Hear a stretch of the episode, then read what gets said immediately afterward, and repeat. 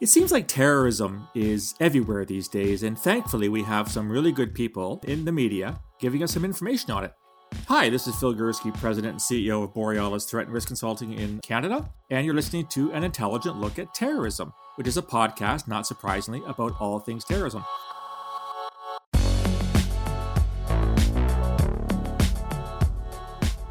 So, when I worked in security intelligence, as I did for 32 years, it shouldn't come as a surprise to anyone that we had a rather non relationship with the media. For obvious reasons, we dealt in a classified world with very secret information, and we were not allowed to, to talk to the media.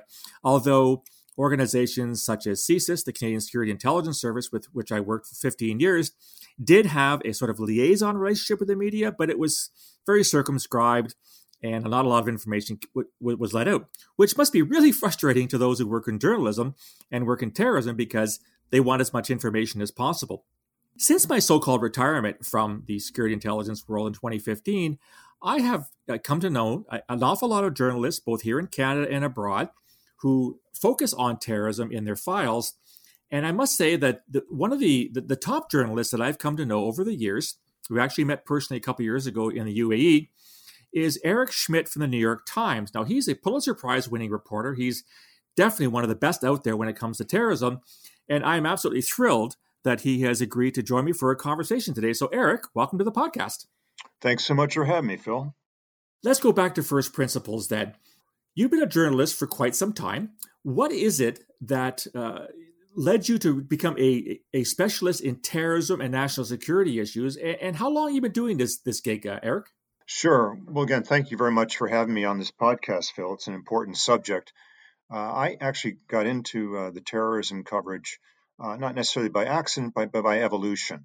I had been a national security and Pentagon reporter for the New York Times.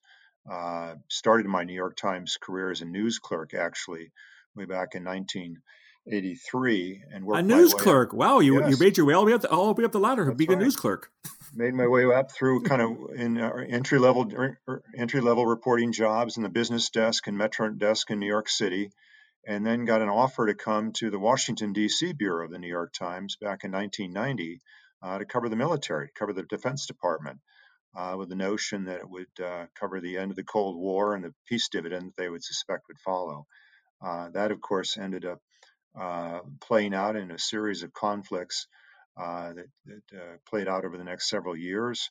Uh, I went on to cover Congress and politics for the New York Times in Washington in the mid and late 90s. and then, of course, 9 11 became a, a, a real stepping stone into the, the, current beat that I have terrorism. Uh, and basically, again, covering, stepping back into for my second tour as a Pentagon correspondent and spending a lot of time in Iraq and Afghanistan uh, covering the uh, U.S. campaign there. Uh, I briefly covered some other domestic politic, political subjects, but it was really covering the military full time. I took a break, uh, a fellowship at Stanford in 2006 and 7. And when I came back, uh, the editors of the paper decided that they wanted someone who could cover uh, terrorism holistically. At the time, we were covering the beat uh, very ably, but through uh, individual beats. The FBI reporter would cover some of it, the Pentagon reporter would cover some terrorism issues, and so on, the Justice Department, the State Department. And the idea would be to have one person uh, who could kind of uh, span these different agencies, both domestically and internationally, and cover the beat holistically, kind of the uh, as still Al Qaeda, of course, back then was still very much the threat. So that's uh, in in 2007 when I came back from my leave. That's how uh, this beat started with a focus on Al Qaeda, and uh, spent a lot of time uh, this time in Pakistan, up in, up in in and around the tribal areas there, and then of course after the death of Bin Laden, kind of watching as the beat morphed uh, away from Al Qaeda and into eventually the Islamic State and where we are today with you know, both ISIS and Al Qaeda, of course, among other terrorist groups around here. In the middle of that, a colleague of mine, Tom Shanker, also wrote a book about the evolution of U.S. counterterrorism policy called Counterstrike, uh, which will be celebrating its 10, 10 year anniversary soon. So it's uh, it's been a good run. I'm glad you talked about the fact that 9 11 obviously was an important part in your career. We, of course, date the ill named, in my opinion, war on terrorism uh, from that date. We've been uh, apparently at war with a concept for the better part of 20 years.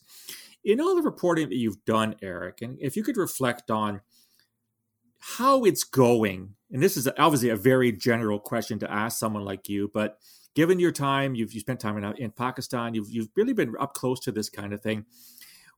What what lessons, what what takeaways do you have from this approach that we've adopted in the West that we're suddenly at war with a concept like terrorism? How's it going? I guess is what I'm trying to ask you. Yeah, well, obviously, I think you've captured it right, Phil. As, as obviously, as a professional, covered this for so many years, you know this is a an, issue that is not just fighting a, an ideal here, but it's fighting uh, in many ways local groups uh, uh, that are that have local grievances, oftentimes legitimate grievances, and they're seized upon by larger international and transnational organizations such as the Islamic State or uh, Al Qaeda. And I think if you were to take a snapshot today and look at what's going on, you could say in one ways, you know, the you know the the world and the United States perhaps is safer from terrorism. We haven't had a major uh, terrorist attack in, in, the United States really since 9 11 uh, from outside forces. Of course, there still is very much the threat of domestic uh, type attacks. Uh, we've seen, like in San Bernardino and other places, come from there.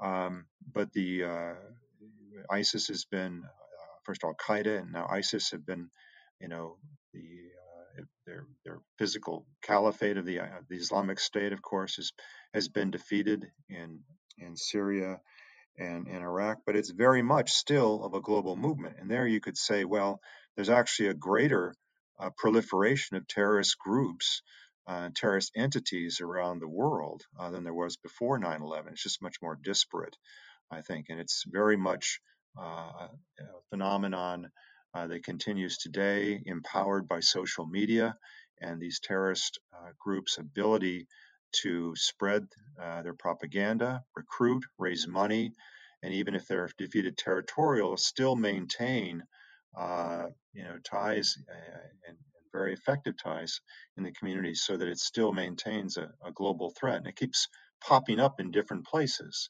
Uh, my last reporting trip for the pandemic hit was to West Africa, which is experiencing a, a real increase uh, in the area of Burkina Faso, Niger, uh, in Mali, uh, where you have a confluence of, of different ISIS and Al Qaeda groups, affiliates there, uh, that are virulent and taking advantage, of course, of ungoverned space, weak, weak governments, and um, and porous borders. And uh, even though uh, governments such as the United States and France and others are trying to help these countries, it's a real it's a real challenge on the eastern side of the country, of course, and long-running uh, fight against the Al Qaeda affiliates, Shabaab in Somalia. Mm-hmm. But you have a new threat uh, popping up in Mozambique, in uh, mm-hmm.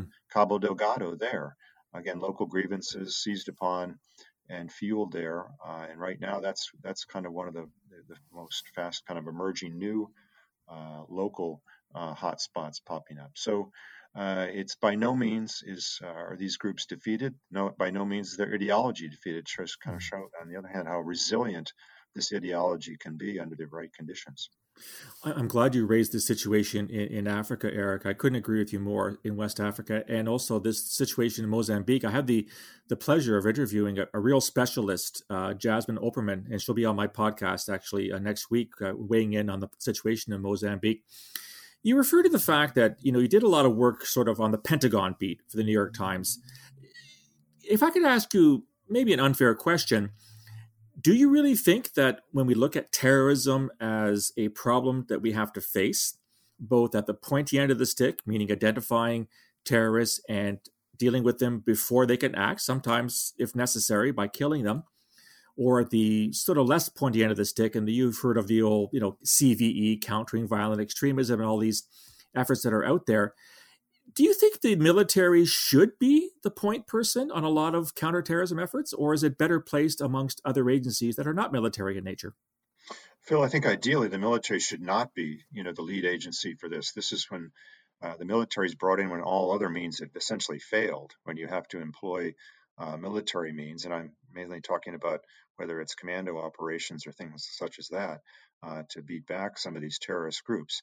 On the other hand, the, the way the strategy has evolved, uh, really kind of flowing from the Obama administration into the Trump administration, and counterterrorism policy has been rather seamless. If you go from Bush to Obama to uh, to Trump now in, in, in, the large regard, and, and the theme here is how can a small number, a relatively small number of U.S. troops, oftentimes specially trained special forces, uh, not necessarily engage in the enemy repeatedly, but to enable uh, indigenous forces, be they local military forces or other police and security forces, to deal with these threats just as they might with uh, local gangs or things like that. But that's just one component of defeating terrorism. Obviously, uh, you have to have pretty much a whole of government approach, uh, both from the American government standpoint and whatever allies you work with. Uh, you need to be working with aid organizations. You need to work on diplomacy. You need to be working on good governance because if uh, communities don't feel they have a say in their governance, whether it's at a local village or provincial level, all the way up to the national level, uh, there'll be ripe opportunities for extremist groups to exploit those fissures. Uh, and so, uh, yes, the military plays an important role, but I'm afraid it's it's oftentimes because it's so easily measured. Uh, how many bombs you drop, how many supposed enemies you might kill. It's not always the best way to go about uh, attacking certainly terrorist groups like Al Qaeda or the Islamic State.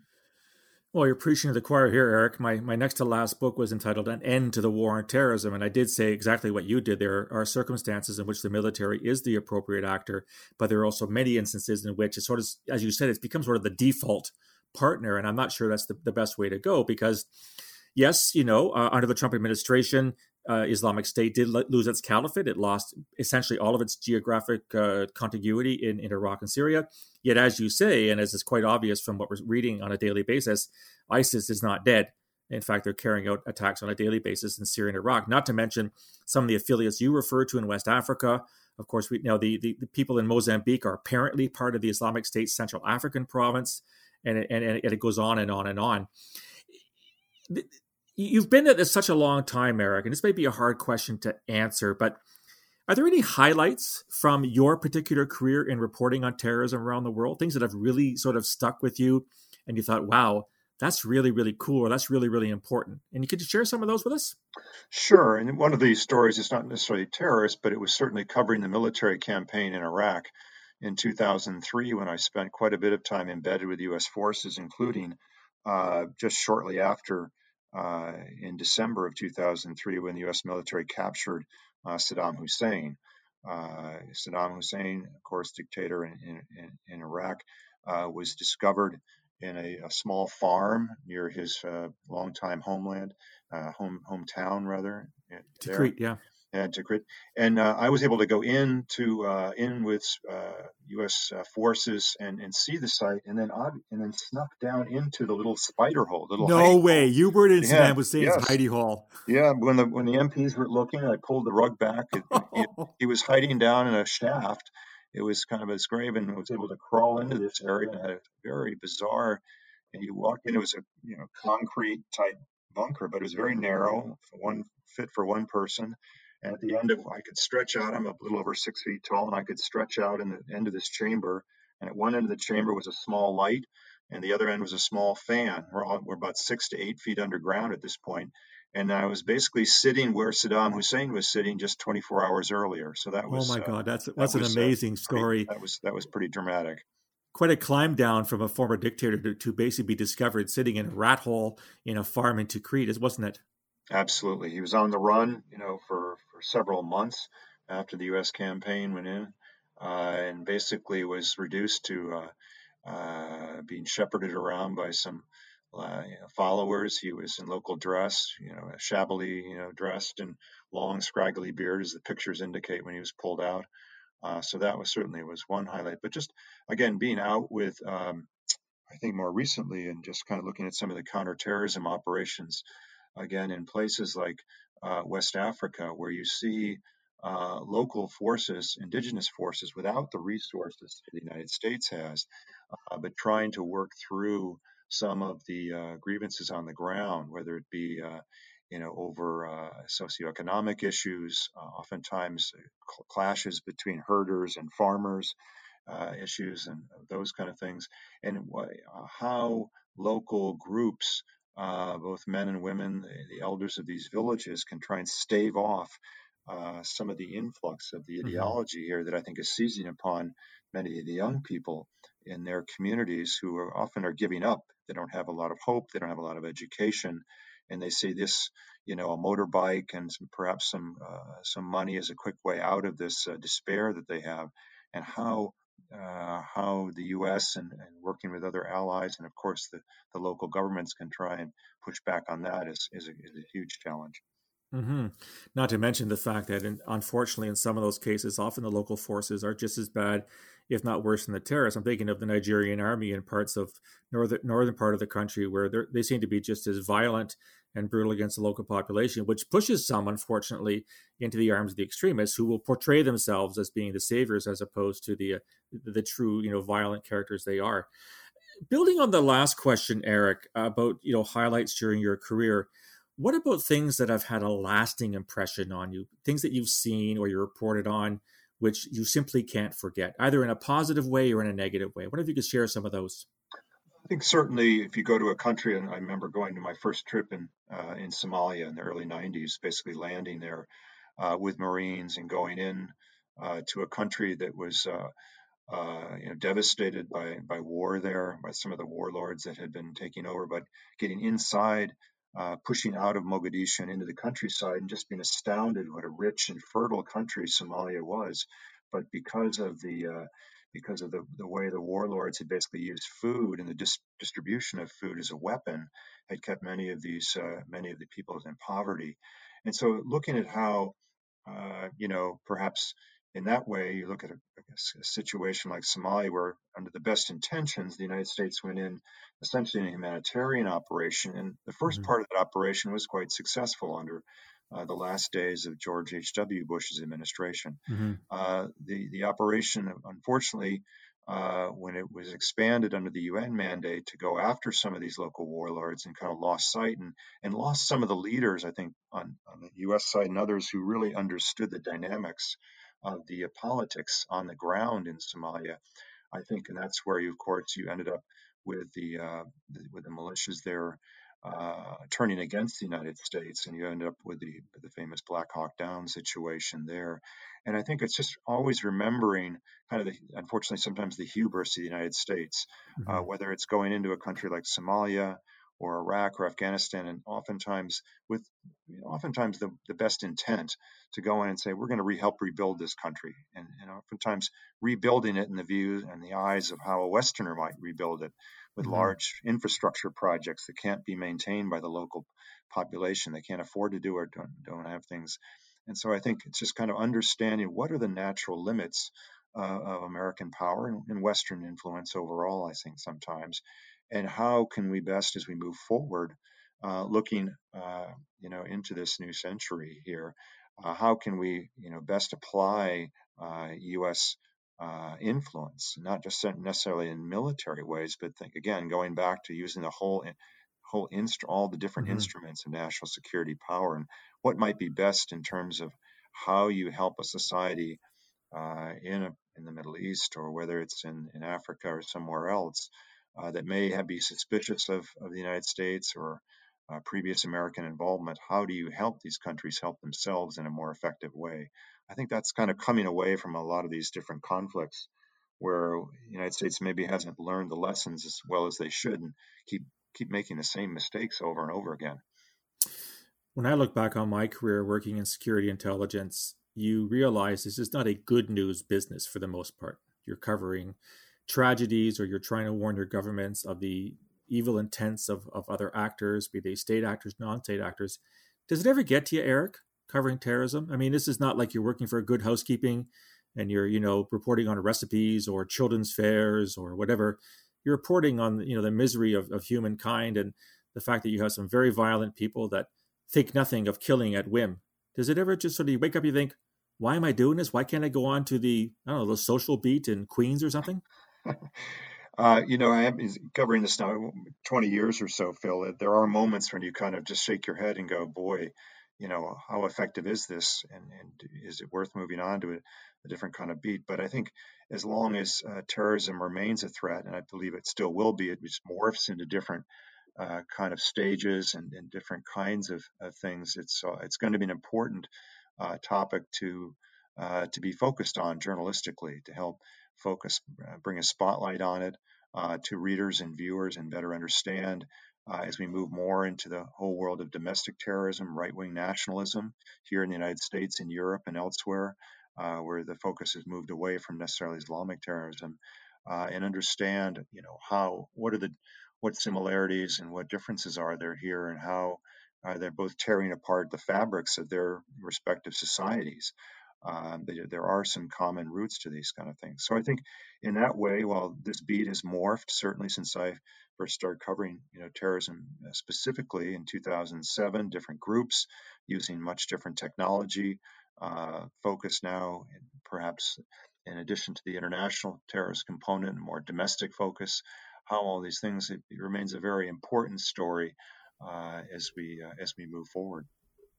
Well, I, for one, hope you don't leave this beat anytime soon, Eric. I've always enjoyed your reporting the New York Times, and I can't let you go without asking one last question. Of course, you know, in 24 hours, or perhaps not 24 hours, maybe 48 hours, or maybe 48 months. That depends on how your how the voting goes tomorrow. Are you really worried that when it comes to terrorism, from an American perspective, the boogeyman who's been around since 9/11, the Islamist extremists, who haven't gone away, as we've both talked about around the world. And yet, particularly in your country, as the FBI and other organizations have reported, there is a, a shockingly worrying increase in what we generally call right wing extremism, which is a very poor term, but it's the term that we have to do. Do you find yourself being drawn more and more into looking at that particular aspect of terrorism as your reporting career continues? I think that's certainly the, the trend this would be. I fortunately have very good colleagues who uh, both at the, the Department of Homeland Security and FBI, who are are focused on the domestic threat as well. But that's certainly a, a, an expanding field uh, for the New York Times, as my colleagues here in the U.S. and in Europe, by the way, on the rise of right-wing terrorism and uh, right-wing nationalism in places like Germany and mm-hmm. the infiltration of right wings. Uh, you know, supporters inside the German military, for instance, a very troubling sign of things. Very much so, so think, yeah. So I think as we watch these trends, uh, that's where we, uh, that's I think the, the, the, latest trend. Obviously, domestic terrorism has been around for a long time uh, in different forms. Uh, and I think what we're now seeing is the latest iteration of that, spurred on, unfortunately, by some of the president's rhetoric and support, seeming support of some of these of these kind of groups. That's not to say we won't also face a threat from Islamic terrorism, because I think that's always going to be out there. But as there's been such a focus and so much resource placed mm-hmm. on that, uh, the U.S. and other its allies really have kind of got that down, if you will. Let's still have to be careful. I think we need uh, better tools, perhaps new legislation uh, to help authorities, not only in this country but mm-hmm. elsewhere, mm-hmm. deal with this other kind of threat, uh, which is different uh, in, in, some ways uh, and poses perhaps even a, more challenging threat to the fabric of the American society. Yeah, I did. I have always noticed that in in your country, there's a, a, curious legislative barrier. It seems to investigating domestics as terrorism. If I if I read your laws correctly, there always seems to have to be some kind of a foreign link to call it terrorism. And of course, you've got your First and Second Amendments that also complicate things. I, for one, Eric, I really do hope that uh, you you continue reporting because I've been reading you for years. I, I have a, a, great deal of respect for you. One last unfair question, um, and feel free to tell me to go pound sand. Any predictions on the election tomorrow? You know, I'm, I'm going to stay away from the prediction department. I mean, I've, I've, talked to all my political colleagues about that, and I think you know we can all look at the we can all look at the polls and what they suggest the trends might be, but we also, in the back of everyone's mind, is 2016, and, and yes, uh, and certainly that, and, and many of the same conditions and factors are still there. So I think we're, I, we may get some indications tomorrow night. Uh, if it's a blowout, I think we'll know that. We could know that by midnight or so. We could, if we know it's a tight election, that could go on for some days. I think what you know many people fear, of course, is unrest after that. Mm-hmm. Both mm-hmm. sides have indicated they may not accept legitimacy of the election. I think that's where we have to come together as a country and really uh, try and prevent that kind of violence, which is just uh, would not be acceptable in any case. Mm-hmm. Well, speaking as a Canadian, I, I really do hope for, for you and uh, my American friends that it goes as well as it can tomorrow. I think that uh, all criticisms, uh, legitimate and illegitimate aside, I think that the U.S. presence on so many different levels is required. So, I do wish you you and your, your, your fellow citizens the best, and I and I hope that we do have whatever happens out of tomorrow. I hope we can have some kind of a peaceful and regular, you know, sort of transition to whatever's going to take place in 2021. So, Eric, thank you so so much for taking the time. It's been a fascinating conversation, and I think we're going to have to have a another conversation in the future on this. Sounds good, Phil. Thanks for having me. So that was my conversation with Eric Schmitt from the New York Times. Again, one of I think one of the premier reporters on terrorism around the world. Let me know what you think of our conversation. Have you been reading Eric's stuff? What are your thoughts on it? You can reach me on email, borealisrisk at gmail.com, or on Twitter at borealisaves. You'll also find me on LinkedIn and on Facebook. If you like the content, want to get more of it, go to my website, borealisthreatandrisk.com, hit the subscribe button, and you can provide me with your email address. You'll get a free daily digest of all the blogs and podcasts. I'd love to hear from you, feedback on this podcast or ideas for future ones. We'll talk again soon. Until then, stay safe.